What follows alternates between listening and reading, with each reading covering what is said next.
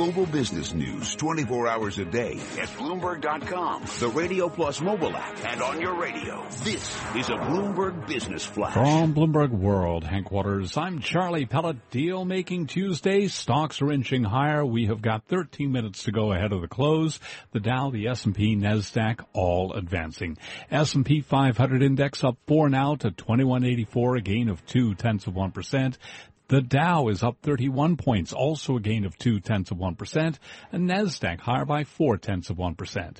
The 10 year up 1730 seconds, the yield 1.54%.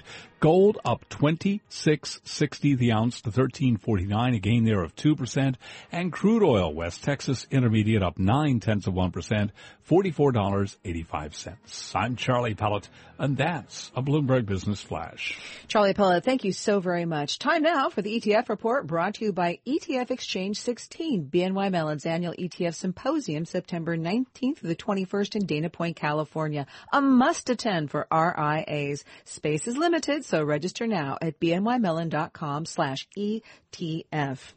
So did the jobs report affect some of the most popular ETFs around? Catherine Cowdery is here with her report. Some ETFs were quick to respond to the latest jobs report.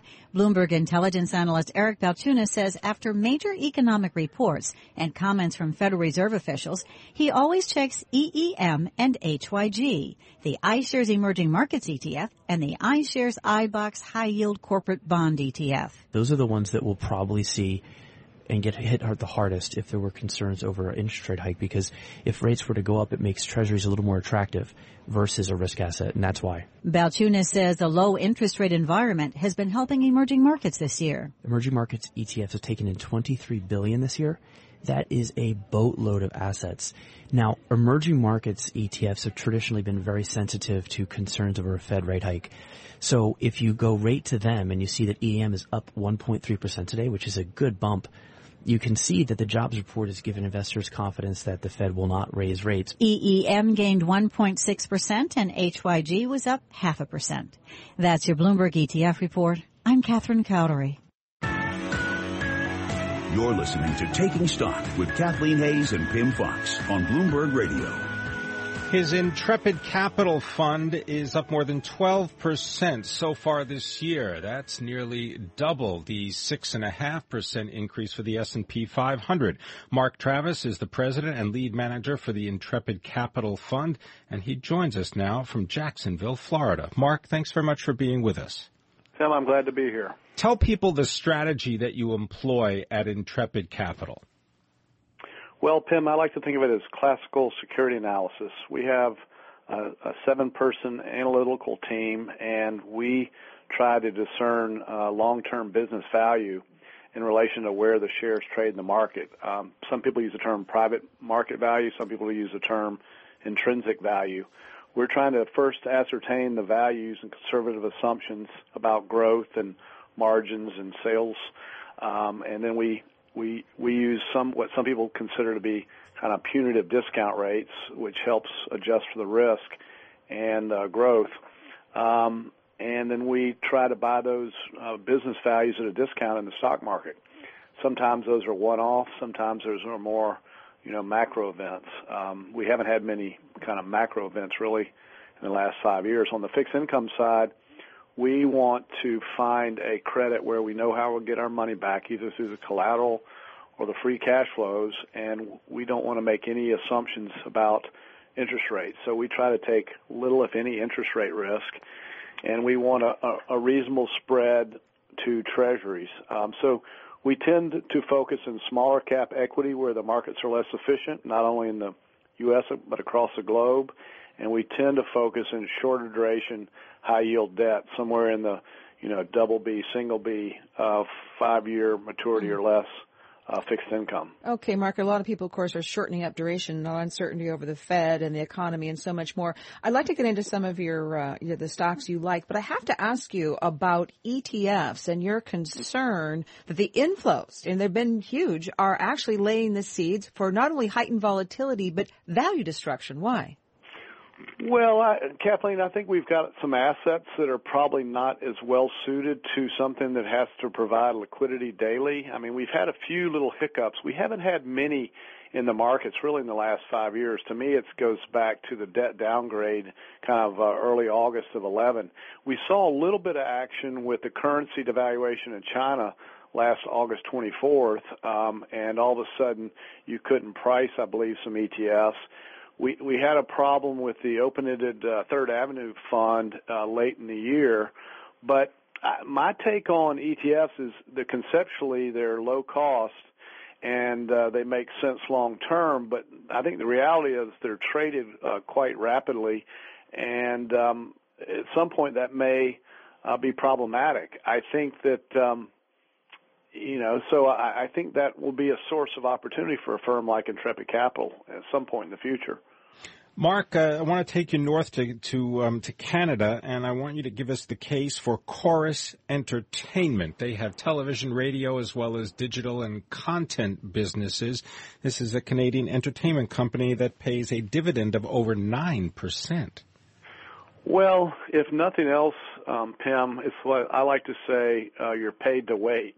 Um, nine um, percent in this environment is certainly attractive, but that's really not how we got there uh, honestly. I think that um, the business uh, in Canada, the cable TV business, has gone through what we might call in the States uh, pick or pay, where they're going to allow cable uh, TV subscribers to decide whether they want ESPN in their package or HGTV or what have you. Uh, Corus has been very dominant in women's and children's programming. Uh, Heather Shaw is uh, the, the chairman of uh, Corus and Shaw Communications. They've just brought those two businesses together, so they've levered up somewhat. But it's a very dominant provider of those that program. They also have radio uh, uh, uh, radio stations as well. So it's a business that generates uh, uh, right at 200 million in free cash flow. A lot of it comes out to us as a dividend. And when we did the business valuation, we came up with $20 Canadian as I like to tell uh, readers or listeners or viewers, uh, shadowing us can be painful um, in that a lot of times things go down in price after we first initiate a purchase. So, you know, today those shares are uh, where are they? Pam? Twelve uh, twelve thirty one. Yeah, twelve dollars thirty one cents Canadian. Yeah, so you, you multiply that today as the dollar's dropping um, at say point seven seven. Uh, we we think they're worth right at twenty dollars Canadian. So if I get uh, a nine percent uh, sec- security uh, in form of a dividend, and I've got it at a discount, um, I'm going to just sit and wait till that discount is breached. Okay, um, let's take a look at another company that you like, and that would be Fenner. They make conveyor belts and services uh, for the coal mining industry. Well, Kathleen, I think at least in the U.S., it seems like uh, coal mining is is a dirty word. Uh, no, no pun intended. Um, a good one, though. yeah, I, I would point out to uh, Elon Musk at Tesla that um, the coal mine is probably generating a lot of electricity for the Model S.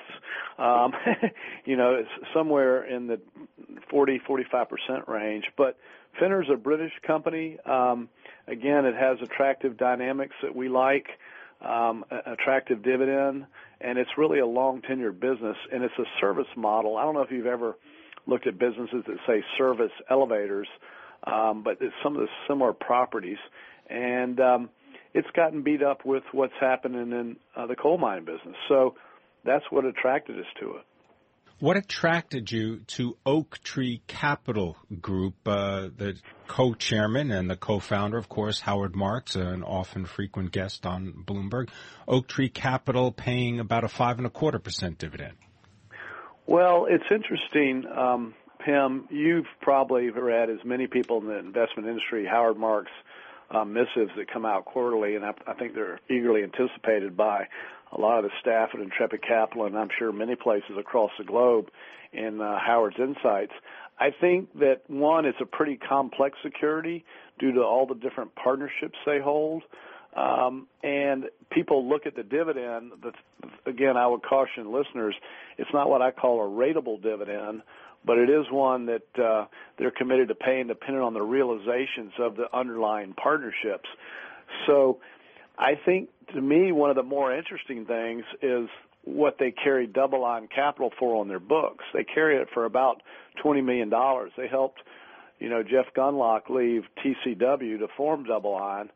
Today, that firm uh, DoubleLine's about a hundred billion dollars. So I've got a very well-known distressed investor, which we haven't had a lot of distress uh, recently in terms of Howard Marks, uh, with about a hundred billion dollars worth of separate accounts and partnerships with an incentive fee uh, embedded in them, uh, coupled with a, a, a rapidly growing, well-known fixed income manager. And again, I'm paid to wait. I, I wouldn't, uh, I wouldn't, uh, I wouldn't annualize the five percent dividend. It could be higher, it could be lower, but I think the free cash flow generation properties of an asset management business, one that I'm very familiar with, frankly, um, lead me to think that those shares are worth probably around $60, $65 versus where they are today in the mid 40s. Okay, Mark Travis, thanks so much for joining us. President, lead manager for the Intrepid Capital Fund, ICMBX. He likes Fenner, he likes Corus, he likes Oaktree Capital, and more. I'm Kathleen Hays along with Pimm Fox. Dave Wilson coming back to look at the market close with us. This is Bloomberg.